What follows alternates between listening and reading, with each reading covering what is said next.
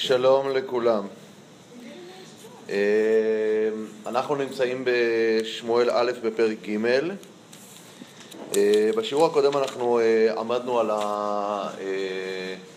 ההשלכות ההיסטוריות של הנבואה הקשה של איש האלוהים שמגיע לעלי ומקלל, ונותן לו את הפורענות האיומה הזאת שתקרה למשפחתו. אה, ועמדנו באמת על השושלות הכהונה של אלעזר ואיתמר אה, וההתחלפות של בין השושלות של זרעו של, של אלעזר לזרעו של איתמר וחוזר חלילה שוב פעם על ידי צדוק הכהן כאשר הכהונה חוזרת שוב פעם לזרעו של אה, פנחס. עמדנו על כל ההקשר ההיסטורי הזה. היום בעצם מה שאנחנו הולכים ללמוד פה בפרק ג' הוא פרק קטן, אבל אה, מעט הכמות ורב האיכות, כי בעצם הפרק הזה הוא, הוא הפרק שאנחנו שאפנו אליו מתחילת הספר, להגיע אליו, זה הפרק של המהפכה הגדולה. אה, כל הספר, כל הסיפורים שיש כאן, אה, שהיו גם בפרק הראשון וגם בחלקים מהפרק שני, הם הקדמה לקראת ההתרחשות שיש בפרק הזה. עכשיו צריך לשים לב דבר מעניין, ו... אה, זה דבר שלא רק בתוך הבית מדרש עמדו עליו, גם עמדו עליו אה, חוקרים אה, מתחום ביקורת המקרא עמדו עליו.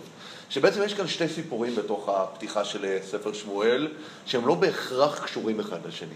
יש סיפור אחד שזה הסיפור, והם נתנו, הם אגב גם קראו לזה בשמות. יש את אגדת בני עלי, ויש את אגדת שמואל, ככה הם קראו לזה ממש. אה, אנשי ביקורת המקרא, וחילקו את זה לשתיים. יש את הסיפור של צמיחת שמואל, שלכאורה אפשר אה, לחלק אותו ככה. פרק א' במובהק עוסק בשמואל, בסיפור הריונה של אמו ולידתו והבאתו למקדש והקדשתו וכולי. וחלקים מתוך אה, פרק ב' מתארים את הצמיחה ואת הגדילה של שמואל, אימא שלו באה לבקר אותו, מביאה לו מעיל קטון, הוא משרת את עלי, והפרק שלנו, שהוא הולך להיות הפרק של תחילת הנבואה של אה, שמואל. זה סיפור אחד. סיפור שני זה החטאים של אה, בני עלי, הנבואה של איש האלוהים, ואחר כך אנחנו נראה בפרק ד' את התגשמות הנבואה במפלה מול פלישתים, ומות שני בני עלי, ומות עלי בעצמו. יש כאן שתי סיפורים שאפשר להפריד אותם, אפשר באמת להפריד אותם. אבל אנחנו נראה, והיום אנחנו נבין את, ה, את העניין הזה, שהסיפורים האלה הם לא שתי סיפורים נפרדים, הם סיפורים שקשורים אחד לשני מאוד מאוד מאוד חזק, ולא בכדי, אנחנו ראינו בפרק הקודם שממש הסיפורים שזורים זה בזה, לגמרי. זאת אומרת, ממש הפרק, פרק ב' הוא פרק שקופץ מסיפור על בני עלי, סיפור על שמואל. סיפור על עלי, סיפור על שמואל. זה ממש ככה, זה פרק... כן, אני... בהחלט. אה, אז פרק ב' הוא בהחלט, אפשר לקרוא לו פרק הזיגזגים, הוא הפרק שכל הזמן עובר מאחד לשני. אם ככה אצל עלי, ככה אצל שמואל. ככה, כל הזמן זה מזגזג ביניהם. אנחנו באמת נראה גם היום, אה, בלימוד שלנו, שוב פעם נקבל איזשהו אספקט חדש על השילוב של אה, שני הדברים האלה, ואנחנו באמת כבר מתחילת הספר עוקבים על העימות עימות לא במובן שהיה מלחמה או איזשהו ויכוח פיזי, אלא התורה, התנ"ך מאמת את שני תפיסות העולם האלה, שתי התפיסות של שמואל מחד ושל אה, בני עלי מאידך, אה, ושם אותם זה לעומת זה, ולכן באמת הפרק הקודם הלך בזיגזגים, ואנחנו נראה מה קורה כאן בפרק אה, שלנו. אז בואו נפתח ו, ו, ונקרא, כי באמת פה אנחנו רואים את ההשתלבות של מה שקורה. והנער שמואל, אני קורא בפרק ג' פסוק א', והנער שמואל משרת את השם לפני עלי, ודבר השם היה יקר בימים ההם, אין חזון נפרץ.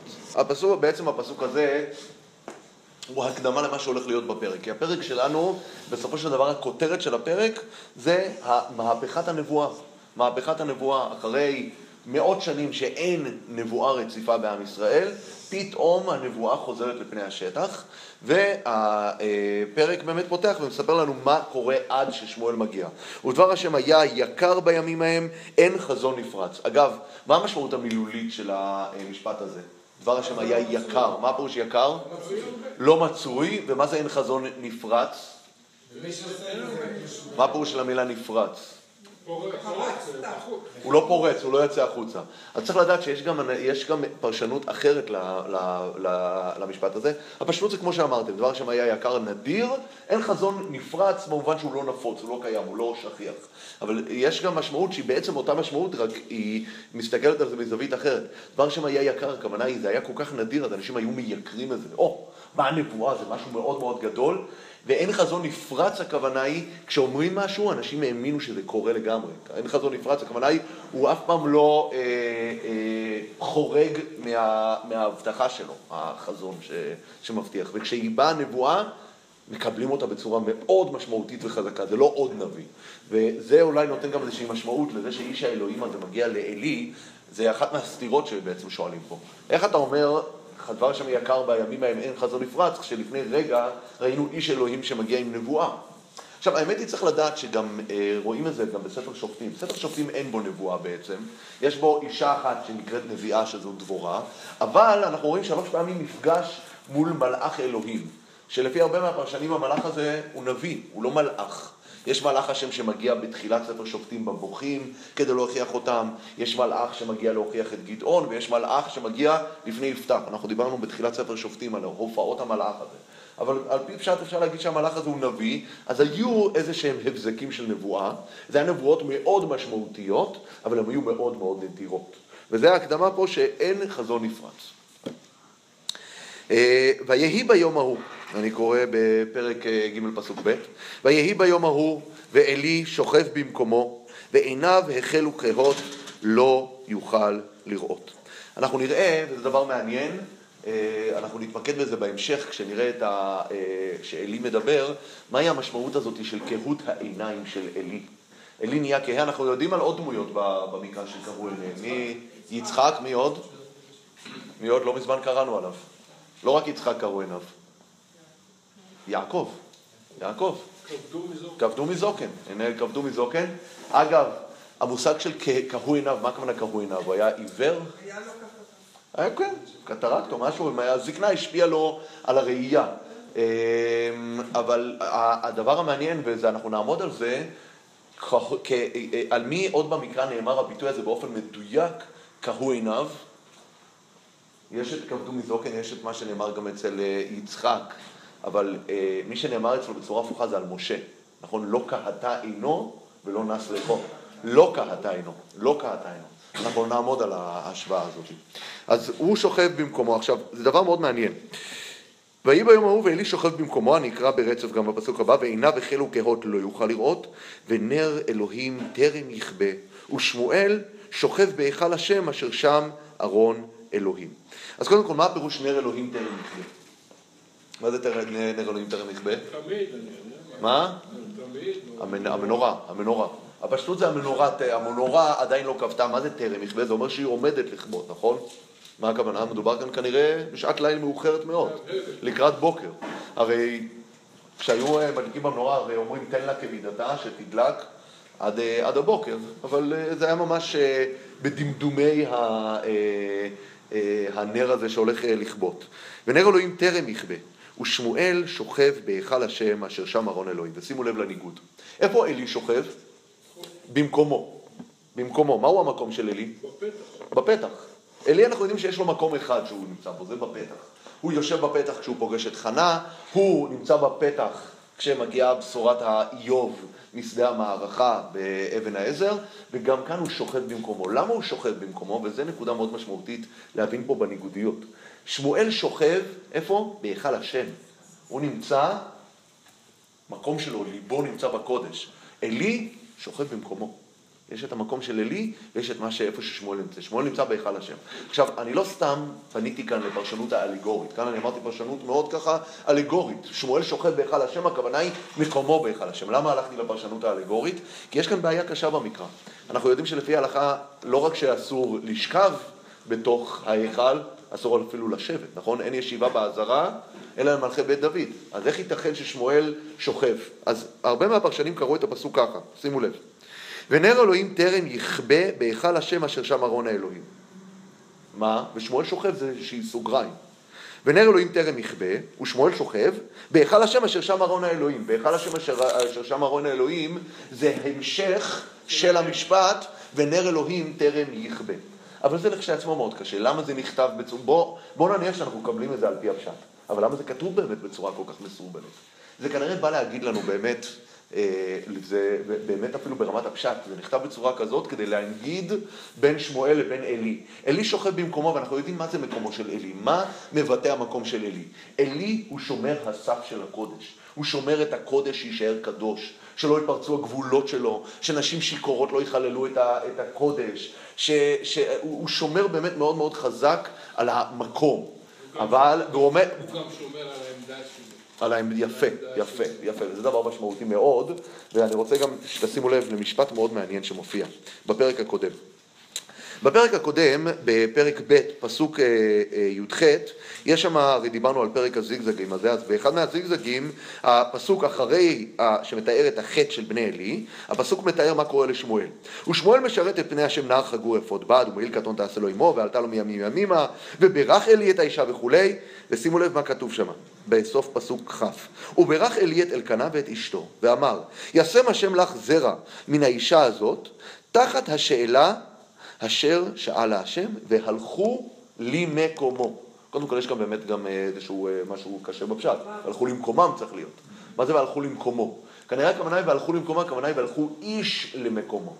עכשיו מה הפירוש והלכו איש למקומו? הרי, אבל זה אותו מקום, הם גרים ביחד אנחנו מניחים, לי ואלקנה. מה זה והלכו למקומו? זה שוב פעם כנראה מדבר על אותו מקום שאנחנו עכשיו מדברים פה.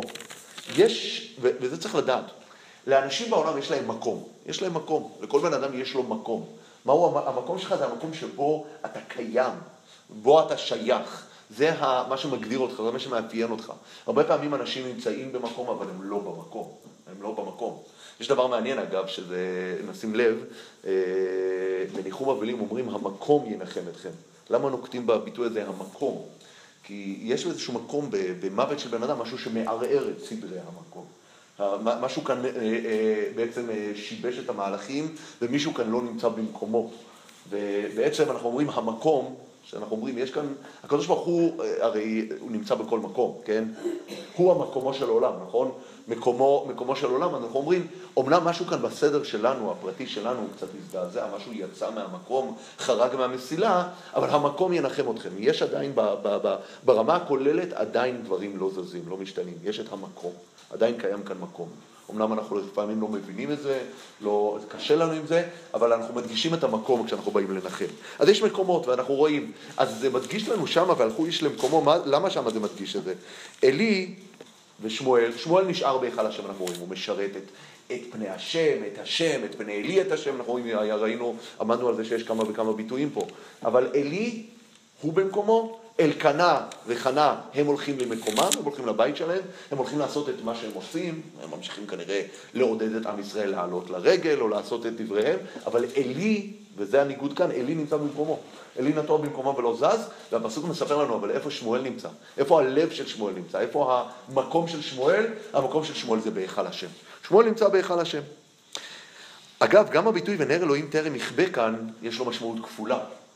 המשמעות שלו מצד אחד זה מתאר לנו את השעה, מדובר כאן באמת על לקראת בוקר כנראה, כשהמנורה מתחילה קצת להתעמם, אבל זה גם בא לתאר את הסיטואציה הנבואית. נר אלוהים טרם יכבה, הכוונה היא קצת כמו שהיה אומר רבי סול סלנטר, כל זמן שהנר דולק אפשר עוד לתקן, נשאר איזשהו משהו, נשאר כמו שאומרים ביידיש, נשאר אפס משהו, ואנחנו נראה את אותה גחלת, אותה מעמיה עמיה ועזלה שנשאר בגחלת, איך עוד שנייה, עוד מעט קאט, היא הייתה עלולה להיכבות, אבל באה רוח גדולה, וזה הרוח של שמואל, שהולכת ומבעירה אותה והופכת אותה באמת לאש אה, גדולה. כן. בבוקר? לא, לא. לא, לא, המנורה קבעה בבוקר.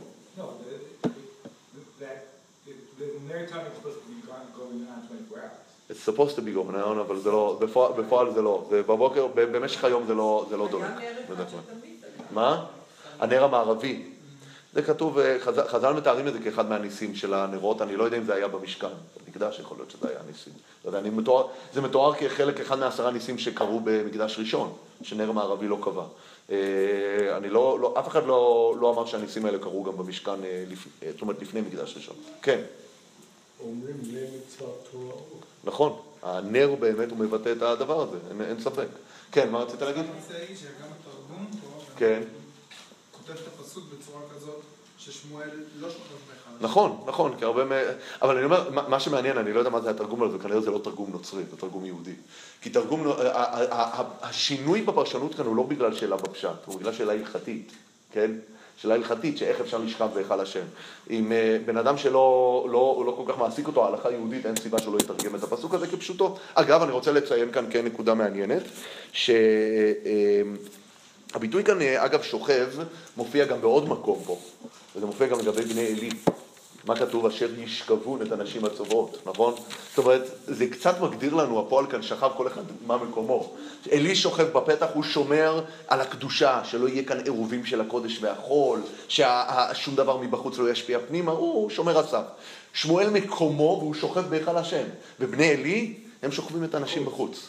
זאת אומרת, הם נמצאים בחול, שמואל נמצא בקודש, ועלי באיזשהו מקום נמצא שם באמצע, הוא שומר הסף אה, בין הקודש אה, לחול.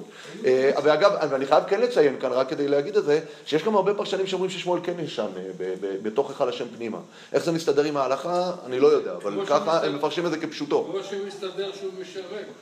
כן, שהיה לו איזשהו מעמד סמי- סמי כהני כזה, אבל כן.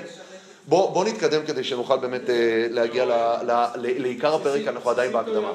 מה זה? כן, כן. נכון, נכון. טוב, זה, זה מעניין, אבל uh, אני אומר בכל מקרה, כך או כך, גם אם הפרשנות היא כמו שבאמת uh, הוא הביא כאן את התרגום, וכמו שהפרשנים אומרים, שהנר עולים טרם יכבה בהיכל השם אשר שם ארון האלוהים, ושמואל לא שוכב, אבל הצורה איך שהפסוק הזה מציג את זה, זה ודאי מראה לנו שהשייכות של שמואל היא להיכל השם. טוב. וכאן מתחילה הדרמה הגדולה. וברשותכם בואו נקרא ברצף עד אה, סוף אה, פסוק אה, י' כדי שנקרא ברצף את כל ההתרחשות פה של הנבואה הראשונה ואחר כך ננסה לנתח אותה. ויקרא השם אל שמואל, וכאן מגיע הרגע הגדול, זה רגע באמת דרמטי. ויקרא השם אל שמואל. ויקרא השם אל שמואל ויאמר הנני. וירוץ אל עלי ויאמר הנני כי קראת לי. ויאמר לא קראתי שוב שכב. וילך וישכב. ויוסף השם קרוא עוד שמואל. ויקום שמואל וילך אל עלי. ויאמר הנני כי קראת לי. ויאמר לא קראתי בני שוב שכב. ושמואל טרם ידע את השם. וטרם יגלה אליו דבר השם. ויוסף השם קרוא שמואל בשלישית. ויקום וילך אל עלי ויאמר, ויאמר הנני כי קראת לי. ויבן עלי כי השם קורא לנער. ויאמר עלי לשמואל, לך שכב. והיה אם יקרא אליך ואמרת דבר השם כי שומע עבדיך. וילך שמואל וישכב במקומו, במקומו. ויבוא השם ויתייצב, ויקרא כפעם בפעם, שמואל, שמואל. ויאמר שמואל דבר כי שומע עבדיך. אז בוא רק, אה, זה משהו שנוגע למה שקראנו עכשיו? כן. למה, איך הוא יודע שזה? זה לא... הקדוש ברוך הוא כמו אלי?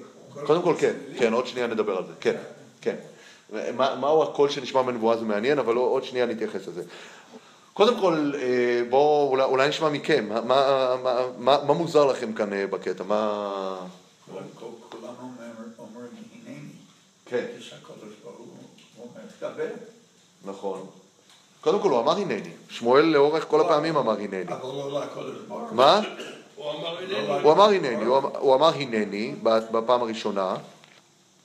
האם גם בפעם האחרונה הוא אמר הנני או לא, אני לא יודע. אני חושב, שבש...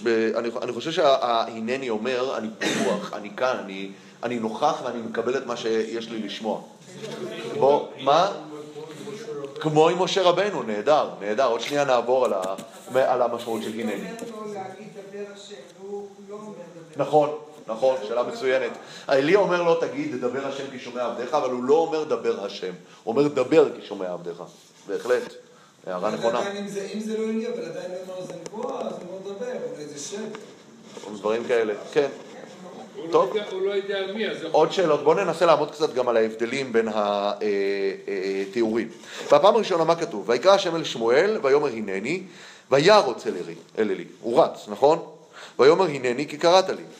ויאמר לא קראתי, שוב שכב, וילך וישכב. ואז מה קורה בפעם השנייה? ויוסף השם קרוא עוד שמואל, כאן שמואל כבר לא אומר הנני, נכון? ויקם שמואל וילך, הוא לא רץ, הוא הולך. ומה אלי מגיב לו? ויאמר לא קראתי בני. לא קראתי בני. שוב שכב.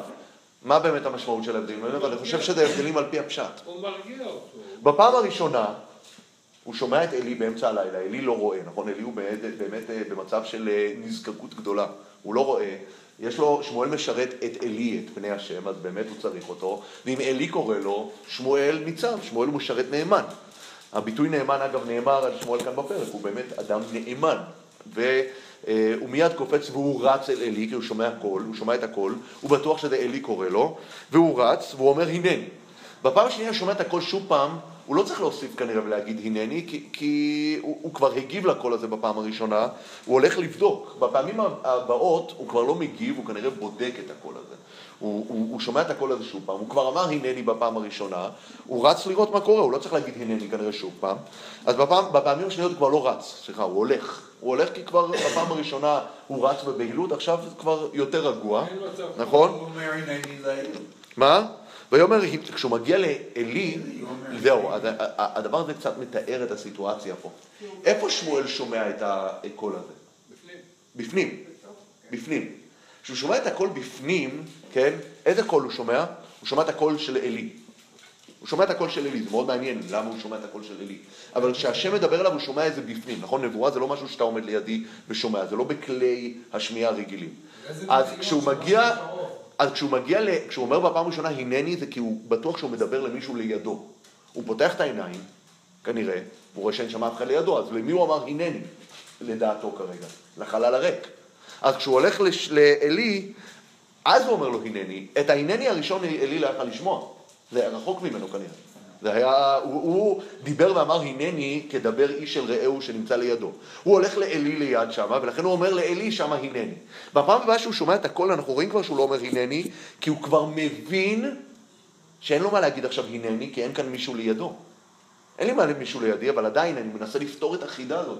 איך ייתכן שעלי קורא לי, אני שומע את הקול הזה כאן לידי, בתוכי, אבל, אבל עדיין זה הקול של עלי, זה נשמע כמו הקול שלי, זה אותו, אה, אותו, אותו קול. אז הוא הולך שם לעלי, ועלי קצת רואה אותו נסער כנראה, כי זו סיטואציה מאוד מוזרה, פתאום אתה שומע קולות מבפנים, כן? והוא אומר לו, לא קראתי בני, הוא מרגיע אותו, שוב שכב. וכאן באמת הפסוק כבר מתחיל להסביר. ושמואל טרם ידע את השם וטרם יגלה אליו דבר השם, זאת אומרת ששמואל לא מבין מה זה חוויה נבואית בכלל. הוא לא מבין מה זה. וחוויה נבואית זה לשמוע משהו מבפנים. אגב, חז"ל אומרים, למה זה נשמע לו כמו הקול של עלי? אז האמת היא, וזה, וזה חז"ל אומרים, וזה מאוד, מאוד מעניין אגב ברמה הפסיכולוגית, הם אומרים שקול של נבואה שאדם שומע זה את הקול של עצמו. הוא שומע את הקול של עצמו, בתוכו. זאת אומרת, זה משהו מתוכו. הנבואה נובעת מתוך נפשו של בן אדם, אה, ככה, ככה, ככה מסבירים.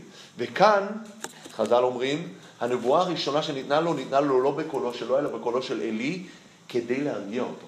זה הרב שלו, זה משהו שקצת יותר מוכר לו. כשבן אדם, אגב, ואני אני גם, אפשר להבין למה זה קצת אה, מבלבל. לא יודע מי, מי מכם יצא לו לשמוע את עצמו בהקלטה, אני לפעמים שומע את ההקלטות של השיעורים פה שזה. אדם, מאוד קשה לו לשמוע את עצמו, הוא נשמע לעצמו מוזר. הרי הקול שאנחנו, שאתם שומעים אותי עכשיו מדבר, הקול שלי, הוא לא, הוא לא נשמע אותו דבר כשאני שומע את עצמי. אני ואתם, למרות שזה אותו קול בדיוק, זה מקליט את זה, אנחנו שומעים דברים אחרים. כי אתם שומעים אותי, נכון? אני שומע את עצמי, כשאני שומע את עצמי זה קול אחר לגמרי. זה נשמע אחרת לגמרי, וזה לא מזוהה לך בכלל עם הקול שלך שאתה מדבר לאחרים. הרבה פעמים, אגב, זה דבר מעניין, מישהו סיפר לי סיפור מאוד מצחיק. היה, אה, היה איזושהי חברה שרצתה לעשות פרסומת אה, לא- לאיזשהו מוצר. אז הם רצו שאיזשהו, כנראה דמות, איזו סלברטאית, שחקנית ידועה, שתספר לכולם כמה המוצר הזה מוצלח והיא בו. אז פנו, ו... אבל, זו הייתה חברה כנראה לא כל כך עשירה, והם ידעו שאם הם ישתמשו בה, הם יצטרכו לשלם הרבה. אז מה הם עשו? הם שכרו שחקנית שידעה לחקות את הקול של האישיות המפורסמת הזאתי, והם שכרו אותה, לחקות אותה ולעשות את אותו קול בדיוק ברדיו, שהיא מספרת כמה המוצר הזה מוצלח והכל. מה שמעניין זה שאותה שחקנית, אותה דמות מפורסמת מספרת שעבר חודש והיא הייתה שומעת את הפרסומת הזאת יום יום, שאחרי איזה חודש איזה חברה שלה אומרת לה כל הכבוד על הפרסומת והכל, היא אומרת לה איזה פרסומת. היא אומרת, מה, את- את הקלטת פרסומת ואת משווקת את המוצר הזה. היא אומרת, בחיים לא הקלטתי שום דבר. היא אומרת לה, מה, הפרסומת, זה הפרסומת הזאת והזאת, מה, לא שמעת את זה? היא אומרת, בטח שמעתי, זה לא אני. אומרת לו, מה הכוונה זה לא אני? כולם יודעים שזה את, זה הקול שלך. אתה שומע את עצמך מדבר, אתה לא תזהה את עצמך הרבה פעמים. אתה לא יודע איך אתה באמת נשמע. שם היא ידעה שהיא לא עשתה את זה. מה? שם היא ידעה שהיא לא עשתה את זה. כן, אבל אני אומר, אם היום ישמיעו לך מישהו מדבר, וזה יהיה אתה מדבר ואתה לא תדע שזו הקלטה שלך, לא בטוח שתצליח לזהות את זה. זה אין, לנו חיבור כל כך. אבל בכל מקרה, הנבואה היא נבואה שנשמעת מבפנים, וזה משהו מאוד מלחיץ כשאתה שומע את עצמך מבפפנים. בגלל אותה נקודה שאתה מדבר, אתה שומע, גם תסתום אוזניים, אתה תשמע אתה שומע... נכון, נכון. זה נכון, זה נכון. יש... אה, אה, אה, כנראה גם מבחינה פיזיולוגית אני שומע את עצמי אחרת. הכל יוצא לי קדימה ואני קולט את זה בצורה אחרת. אין ספק, זה משהו מבפנים. כן. נכון. נכון, אבל אז אני אומר, יש את זה גם, אני אומר, בנבואה באמת זה יכול מאוד מאוד להלחיץ, שנייה אחת, ואז אני אומר, כאן הוא קיבל באמת את הקול של עלי כדי קצת להרגיע אותו, ככה חז"ל אומרים, כן. כל השם וכל של אז? אני לא, אז יש, צריך לדעת, האמת היא שלא כל נבואה היא, יש, לא כל נבואה אגב היא קול, יש נבואות שהן מראה, יש נבואות ש... ש... זה, זה, יש 12 דרגות בנבואה, יש 10 דרגות, אבל זה נכון, אבל כאן הנבואה הזאת היא בוודאי ניתנה באופן של קול, של קול. זה אין, אין כאן ספק. אז אני אומר, זה ניתן באופן של קול, אה, קול שמדבר, ו, ו, ולכן אני אומר, כדי להרגיע את שמואל זה ניתן בגוון קול של עלי. אז אני ממשיך לקרוא. ויאמר עלי לשמואל לך שכב, והיה אם יקרא לך ואמרת דבר השם כי שומע עבדך. ואז כמו, שאת, כמו שבאמת אה, העירו כאן, שמואל לא אומר דבר השם, הוא אומר דבר כי שומע עבדיך. למה הוא לא אומר דבר השם? כנראה מלחץ. זה, זה, זה דבר מלחיץ מאוד.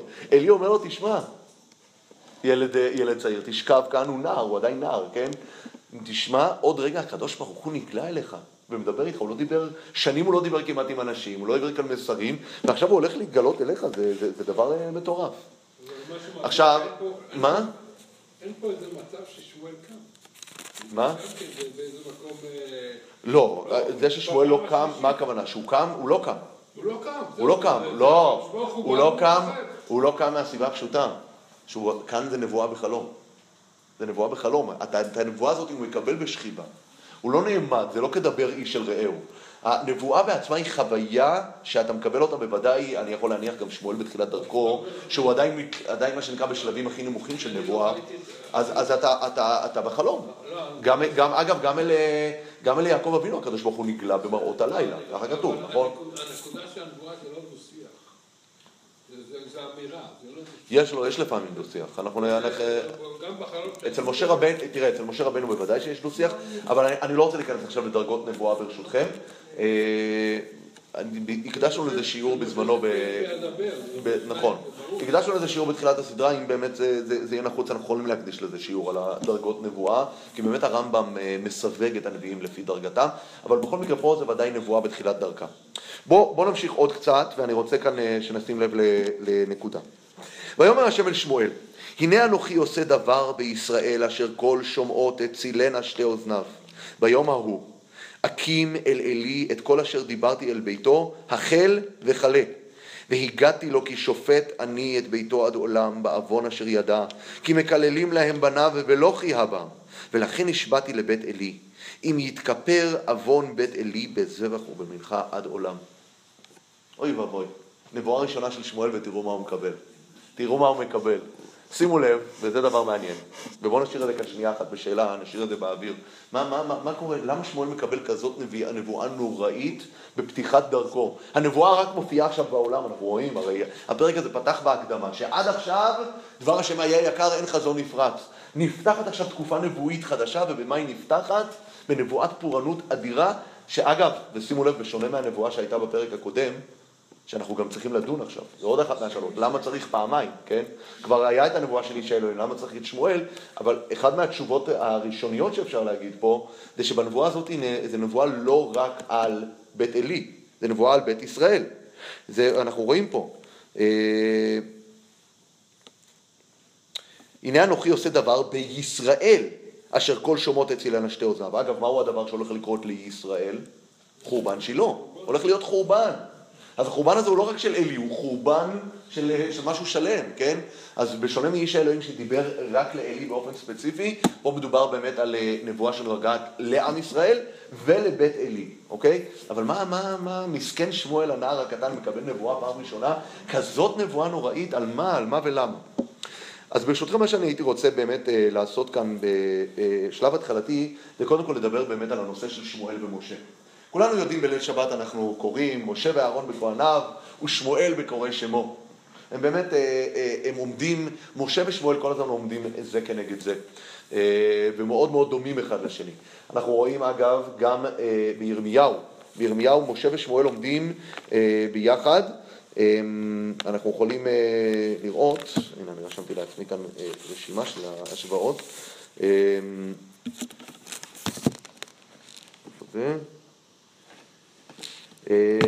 בירמיהו, אם אני לא רוצה, בפרק ט"ו, אני לא מוצא את זה עכשיו, גם כתוב שם אם יעמדו משה ושמואל לפניי וכולי, אה, אז גם שם הנביא ירמיהו משווה את משה ואת אה, שמואל, עוד שנייה נראה אם אני אמצא את זה.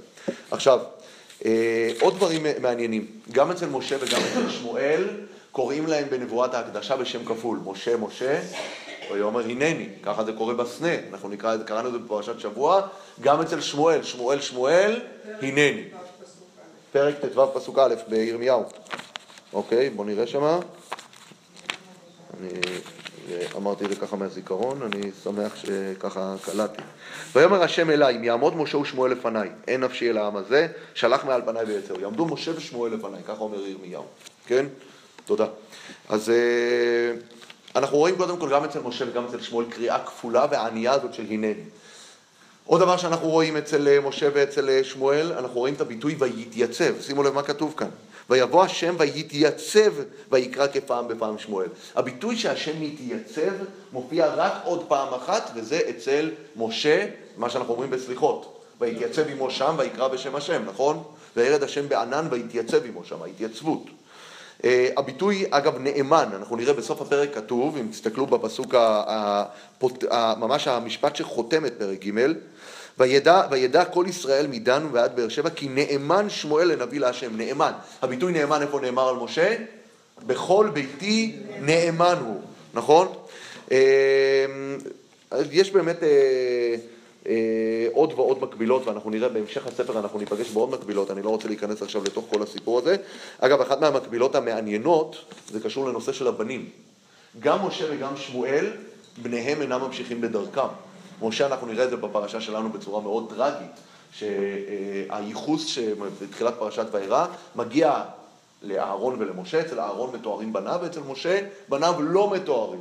אנחנו יודעים שבפרשת פנחס, אנחנו יודעים שיש את כל הייחוס של משפחות הלוי, מגיעים עד לאהרון ומפרטים את ארבעת בניו, וכתוב אה, אלה, אה, אה, כתוב שמה שאלה בני משה ואהרון, אני לא זוכר את הביטוי המדויק, אבל רש"י שמה אומר, כל המלמד את בן חברו תורה כאילו ילדו, כי משה לימד את בני אהרון. ומה עם הבנים של משה? לא למדו. לא למדו אצלו, הם לא היו המשכיות שלו. זה דיברנו על זה בסוף uh, ספר שופטים. הבנים של משה הקימו את שושלת כהני עבודה זרה של פסל מיכה, הם לא המשיכו uh, בדרכו. גם שמואל בניו, כתוב שם בתחילת פרק ח', יטו אחרי השוחד, ובאמת uh, לא הלכו uh, uh, uh, בדרכו.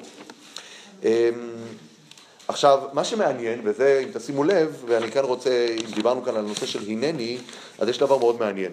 יש הרבה מקומות שמופיע ביטוי הנני, וזה נושא שמדברים עליו הרבה. המשמעות של הנני, של ההתייצבות, של להגיד, הנה אני, אני פה. אגב, בדורנו ובמצב של אה, הסחות הדעת שהדור שלנו סובל מהם, המשמעות של הנני היא מאוד משמעות, מאוד מאוד חזקה, כי הרבה אנשים, אתה מדבר איתם, אבל הם לא איתך. אני תמיד חושב לעצמי, כשאנשים נותנים הרצאות ויושבים מולם כל האנשים עם הלפטופים, כמה מהם הם במצב של הנני, אני פה, אני איתך. כמה אנשים שאתה מדבר איתם, הם באמת במצב שהם הם, הם, הם איתך נמצאים כאן במקום, הנני. הנני הכוונה היא, אני, הנה אני, אני נמצא פה ואני ניצב איתך וכולי למענך. זה, זה, זה משהו מאוד uh, יוצא דופן וזה באמת uh, מצוין וחזק. הנני זה קריאה של צדיקים, למרות שיש רשע אחד שאמר הנני. אתם יודעים מי זה? מה? עשיו.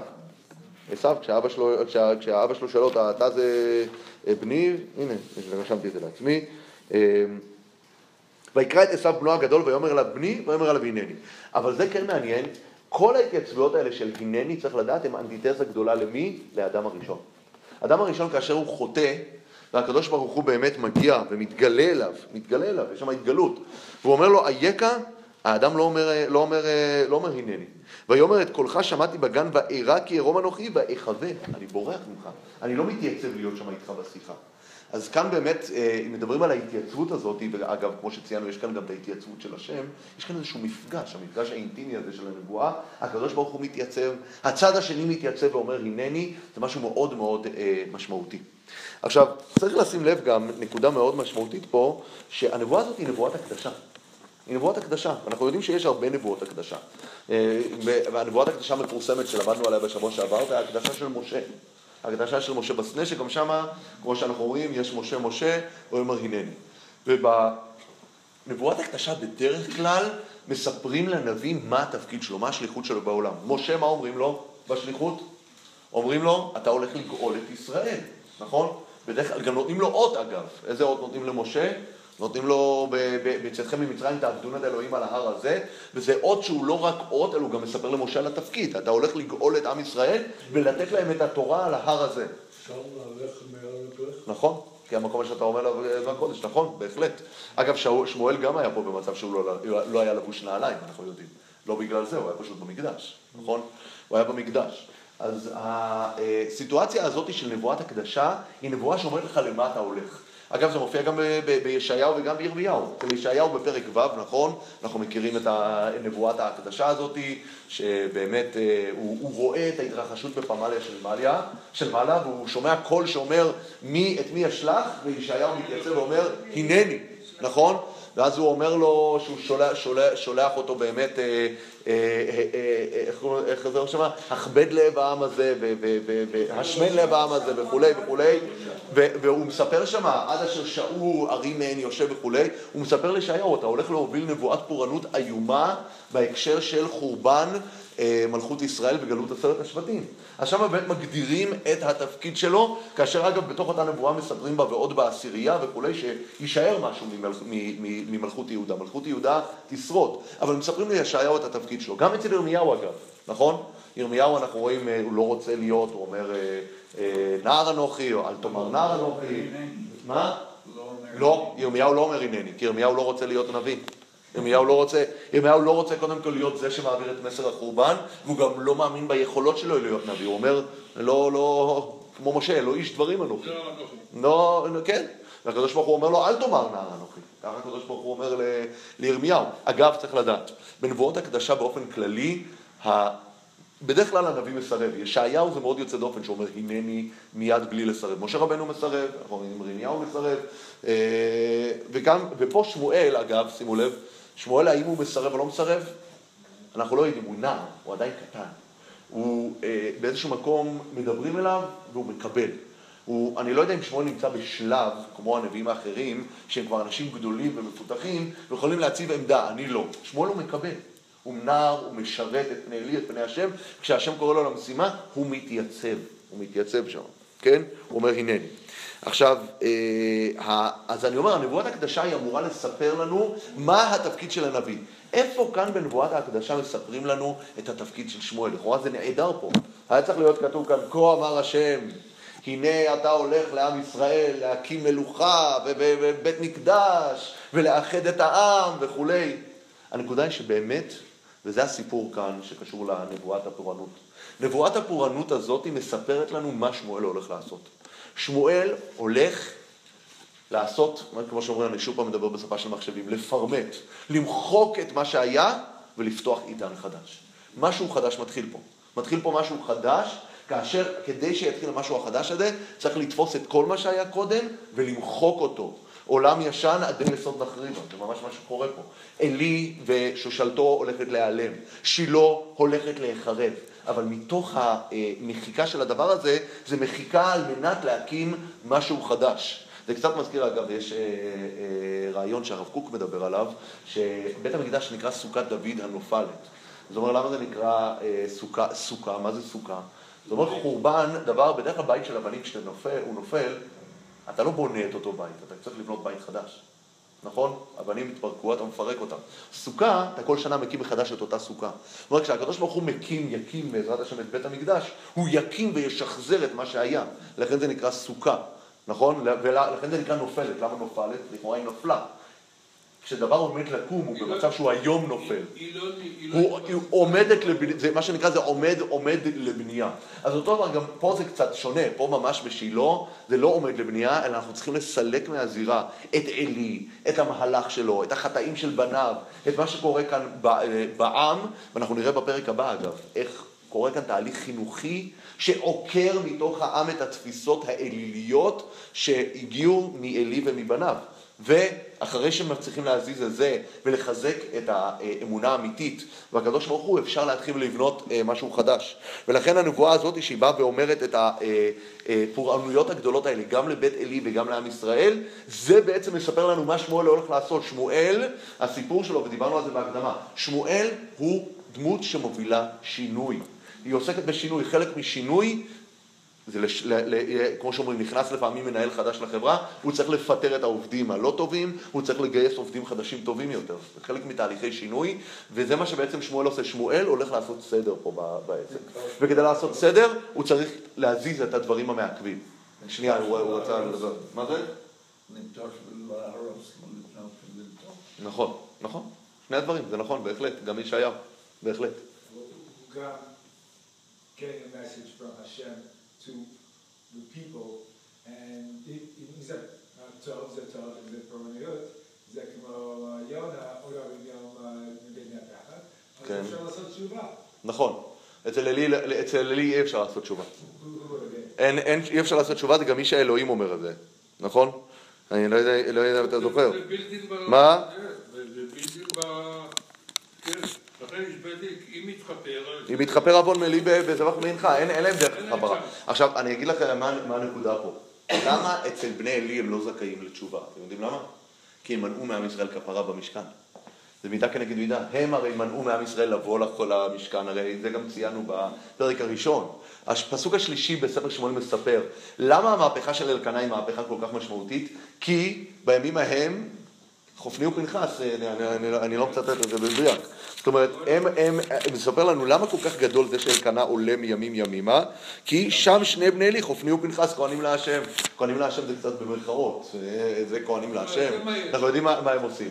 אז, אז, אז, הוא- אז אנחנו יודעים שהם מעכבים את עם ישראל אה, אה, מלבוא ולהתכפר, להתכפר אז בכפרה. הם לא יזכו אה, לכפרה, ואלי, באמת אה, לא קהה בהם. אגב, מה הכוונה לא קהה בהם? לא קהה, הרי אנחנו כן, כן רואים בפרק הקודם שהוא מדבר לא טובה השמועה. לא קהה בהם מספיק, זה הכוונה. לא קהה בהם מספיק, זאת אומרת לא עזר אומץ מספיק כדי לתפוס, לחנך אותם ולמנוע מהם את הדברים האלה. עכשיו באמת אנחנו מגיעים לקטע מאוד משמעותי שקשור למה שקורה פה, כי נשים לב לתגובה של אלי. תראו, שמואל נמצא כאן בסיטואציה מאוד מאוד מאוד לא נעימה, נכון? הוא נמצא פה במצב שיש נבואה. אגב, האם הוא רשאי לא לספר לאלי על הנבואה הזאת? הוא לא יכול, נכון? הוא לא יכול, נביא, נביא לא יכול לכבוש את נבואתו. אבל הדבר קשה מאין כמוהו. הוא כבר בפעם הראשונה שהוא אה, מתחיל להתנבאות, זה מה שהוא צריך ללכת ולהגיד לרב שלו, לזה שמגדל אותו, זו סיטואציה ממש בלתי אפשרית. אז שימו לב מה קורה פה. ויקרא אלי, אה, אה, לא, אני דילגתי. וישכב שמואל, פסוק ט"ו, וישכב שמואל עד הבוקר. מה זה וישכב שמואל עד הבוקר? כנראה שהוא לא ישן. אחרי דבר כזה אתה לא, הוא לא חוזר לישון, הוא שוכב שם. שוכב שם מהרהר, מה הוא יעשה, מה הוא יכול להגיד, מה, מה יהיה לו להגיד.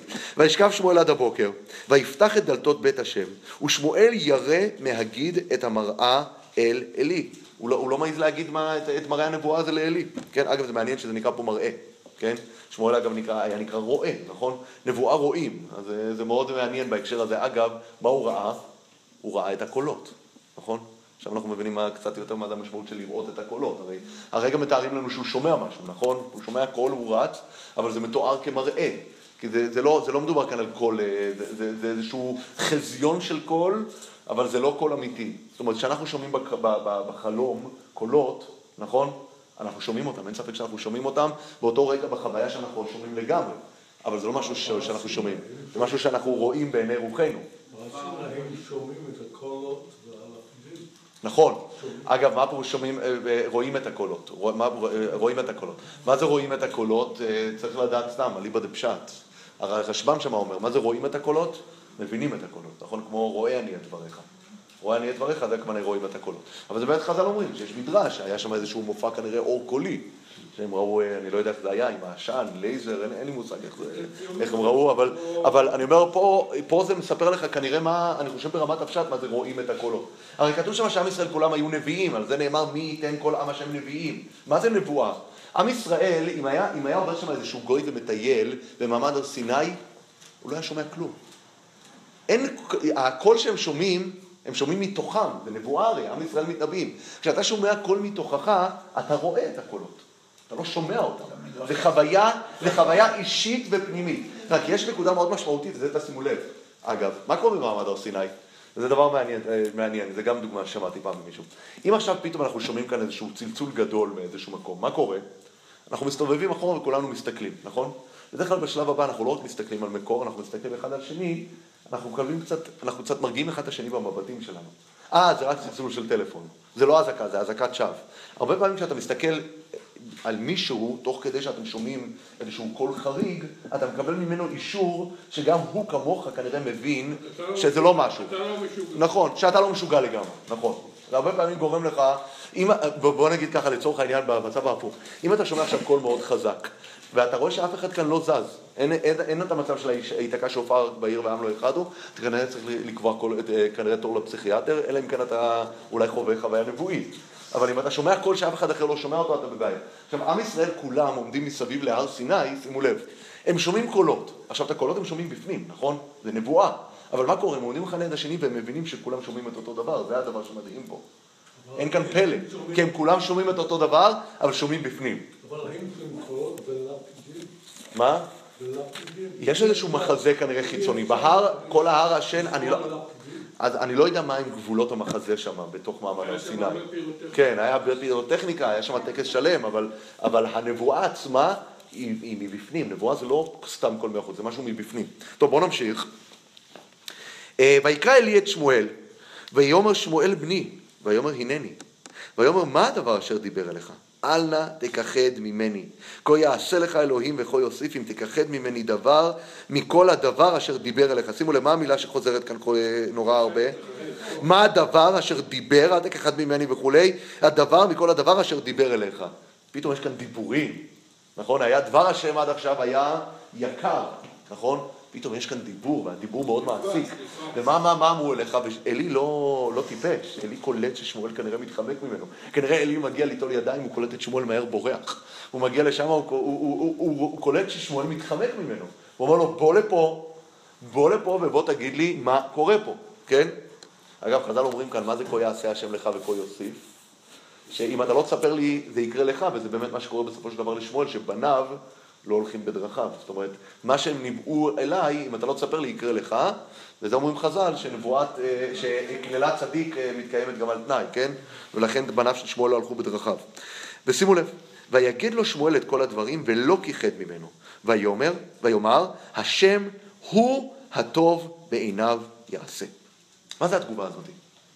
ויאמר, אלי אומר, השם הוא הטוב בעיניו יעשה. קבלת הדין אתם אומרים.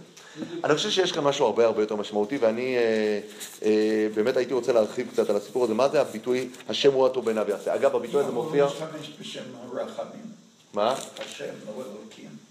לא, הוא אומר, השם הוא הטוב בעיניו יעשה. אה, אלוהים, אתה אומר, בהצדקת הדין. אז בואו, אני- אני רוצה להגיד לכם נקודה, נקודה שהיא נקודה באמת אה, אה, מעניינת. אה, שימו לב שבספר שופטים, ספר- שופטים, בואו נראה, אנחנו- בעצם עכשיו חותמים תקופה, נכון? אנחנו חותמים תקופה. הרי יש התקופה של עלי ובניו ומשכן שילה, בעצם כאן מתחילה, מתחיל השינוי, נכון? השינוי הזה מתחיל פה. ועלי אומר, השם הוא הטוב בעיניו יעשה. מה הכותרת שאנחנו ראינו שמופיעה ארבע פעמים בספר שופטים שמתארת את תקופת השופטים? בימים ההם אין מלך בישראל, איש הישר בעיניו יעשה. מה הפירוש איש הישר בעיניו יעשה? שימו לב. כל בן אדם עושה את הישר בעיניו, הכוונה היא, הוא מחליט מה ישר, וככה הוא פועל, הישר, הישרות על פי, על פי העיניים שלו, על פי הראייה שלו, אוקיי? זה, ה, אה, זה, ה, זה, ה, זה הדבר הזה. פה אנחנו רואים פתאום דבר חדש, וצריך לשים לב, אגב, מה ההבדל הגדול בין ראייה לבין שמיעה?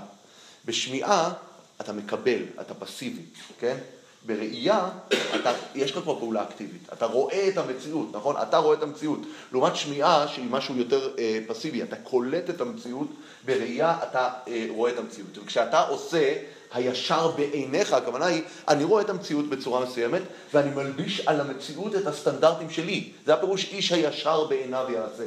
כשאנחנו בעצם עוברים מספר שופטים לספר שמואל, אחד מהמשמעויות זה המעבר מהמצב של איש הישר בעיניו יעשה, למצב של פתאום לשמוע, לשמוע את דבר השם, נכון? אנחנו רוצים, אנחנו רוצים לשמוע. לא סתם אנחנו רואים שעיני עלי כהות.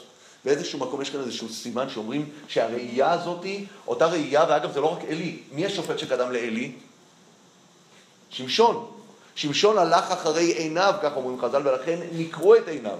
המהפך שקורה בסוף תקופת השופטים, שהוא המעבר לתקופה הבאה, זה מהלך שאומרים העיניים האלה, שכל הזמן עשו הישר בעיניהם לאורך כל התקופה, צריך לכבות את העיניים האלה. וזה שמשון עיניו, באמת מנקרים את עיניו והוא מתעוור, ויש את אה, שלקראת סוף ימיו מתעוור. שני השופטים האחרונים מאבדים את מאור עיניהם, כי העיניים של האנשים בתקופה הזאת רואים את הישר בעיניהם ומשליכים על המציאות את הסטנדרטים שלהם. ובספר שמואל באמת אנחנו עוברים למהלך של שמיעה, אנחנו הולכים לשמוע, אנחנו מתחילים לשמוע. על, ל, ל, ל, ולקבל את מה שהשם אומר. ולכן זה, זה בעצם הסיפור פה, ששמואל שוכב ושומע. שומע. כשמדברים כאן על דבר השם, השם מדבר והאדם שומע, אוקיי? ובספר שופטים, חלק מהסיבה שלא שומעים בספר שופטים זה כי אין נבואה באמת. אין נבואה, זה סוג של מעגל, אין נבואה, אז אנחנו לא שומעים, אנחנו במצב שאנחנו לא מקבלים את דבר השם, אז אנחנו צריכים לייצר סטנדרטים משלנו ולהשליך אותם על המציאות על ידי הראייה שלנו, ואז אנחנו עושים איש הישר בעיניו. אוקיי? וזה באמת שינוי אה, מאוד משמעותי. ולכן כשאומר פה אה, עלי, ויאמר השם הוא הטוב בעיניו יעשה, הוא אומר, אני עדיין נשארתי במקום הזה שאני עדיין תקוע בשלב הזה של העיניים, אבל אני עכשיו מבין שהמציאות מוכתבת על ידי עיני השם, לא על ידי עינינו. השם הוא הטוב בעיניו יעשה זה, שהיא הדגשה מאוד אה, אה, חזקה על, ה, על הסיפור של, ה, אה, של העיניים. אה, דבר מעניין שיש עוד מקום נוסף שנזכר בתנ"ך, הביטוי והשם הוא הטוב בעיניו יעשה, זה נזכר קצת באופן שונה, והשם יעשה הטוב בעיניו. אני לא יודע אם אתם מכירים את המשפט הזה. ואיפה מופיע המשפט והשם יעשה הטוב בעיניו? זה מופיע במלחמה של יואב בן צרויה, יחד עם אחיו, נגד אה, עמון ומואב שמה. מה שקורה, ואם נפתח את זה באמת, זה נמצא בשמואל ב', בפרק אה, י'. שימו לב לדבר מעניין. שם יש מלחמה שמתקיפים אותם מהרבה, ממש מכמה כיוונים, ומאוד מאוד קשה להם להתמודד.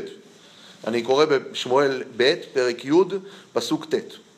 וירא יואב כי הייתה אליו פני המלחמה מפנים ומאחור, ויבחר מכל בחורי ישראל ויערוך לקראת ארם, ארם, ארם, לקראת ארם.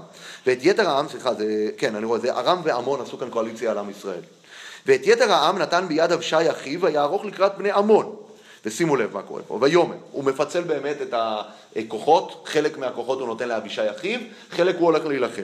ויאמר, אם תחזק ארם ממני והייתה לי לישועה, ואם בני עמון יחזקו ממך והלכתי להושיע לך, הוא אומר לאבישי, מי מאיתנו שיסתדר שיבוא מיד לעזור לאח שלו במערכה שלו.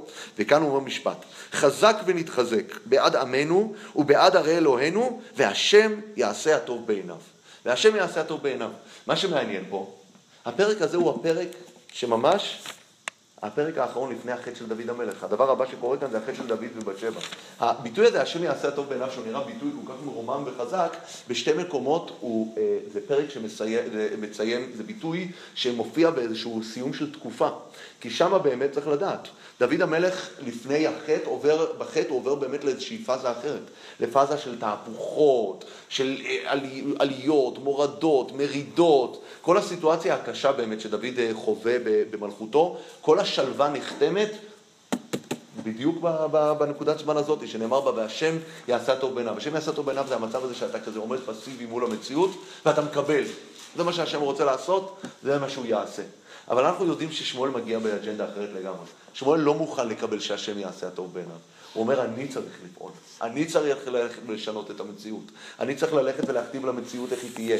כי אם אני ישאיר לעצמי לעשות את הטוב בעיניי, בעיניו, אני עלול בסופו של דבר לעשות את מה שטוב בעיניי. ואם תשימו לב, דוד המלך מיד אחר כך חוטא בעיניו. הוא חוטא בעיניו, הדבר הבא ש, ש, ש, שקורה שם, שהוא מתהלך על חצר הגג, והוא רואה. כשאתה נכנס לתוך איזושהי תפיסה שהשם יעשה הטוב בעיניו, בסופו של דבר אתה נשאר תקוע בשלב העיניים. אתה נשאר תקוע במצב הזה ואתה מתחיל לראות במציאות כל מיני דברים. אתה צריך ליזום, אתה צריך לשנות את המציאות, וזה מה שבעצם שמואל אה, אה, עושה. שמואל אמור ללכת ולשנות את המציאות, ואנחנו נראה איך הוא הולך לעשות את זה מיד בפסוקים האחרונים של הפרק. איך שמואל הולך לשנות את המציאות. זה דבר משמעותי. וכאן מתחיל השינוי באמת לחלחל עמוק. ויגדל שמואל, והשם היה עמו, ולא הפיל מכל דבריו ארצה. ולא הפיל מכל דבריו ארצה. צריך לדעת, וזה דבר מעניין, שבספר, בפרשת שופטים, יש את פרשת הנבואה.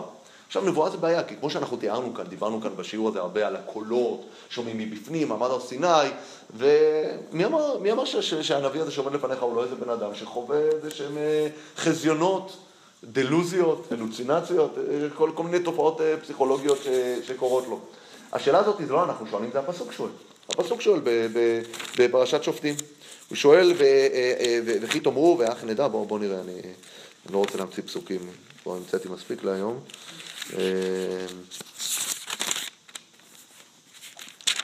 פרשת שופטים. הנה.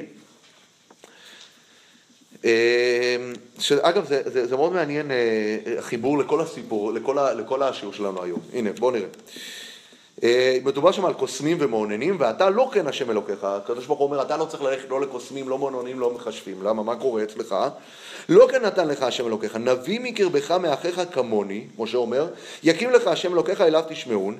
ככל אשר שאלת מי אם השם אלוקיך בחורף ביום הקהל לאמור, לא אוסיף לשמוע את כל השם אלוקיי. זאת אומרת, משה אומר, הרי אתם בעצמכם חוויתם חוויית נבואה כשהייתם בהר סיני, אבל מה, אתם בעצמכם גם הבנתם, וזה לא טבעי שכולם ימשיכו להיות נביאים, כן?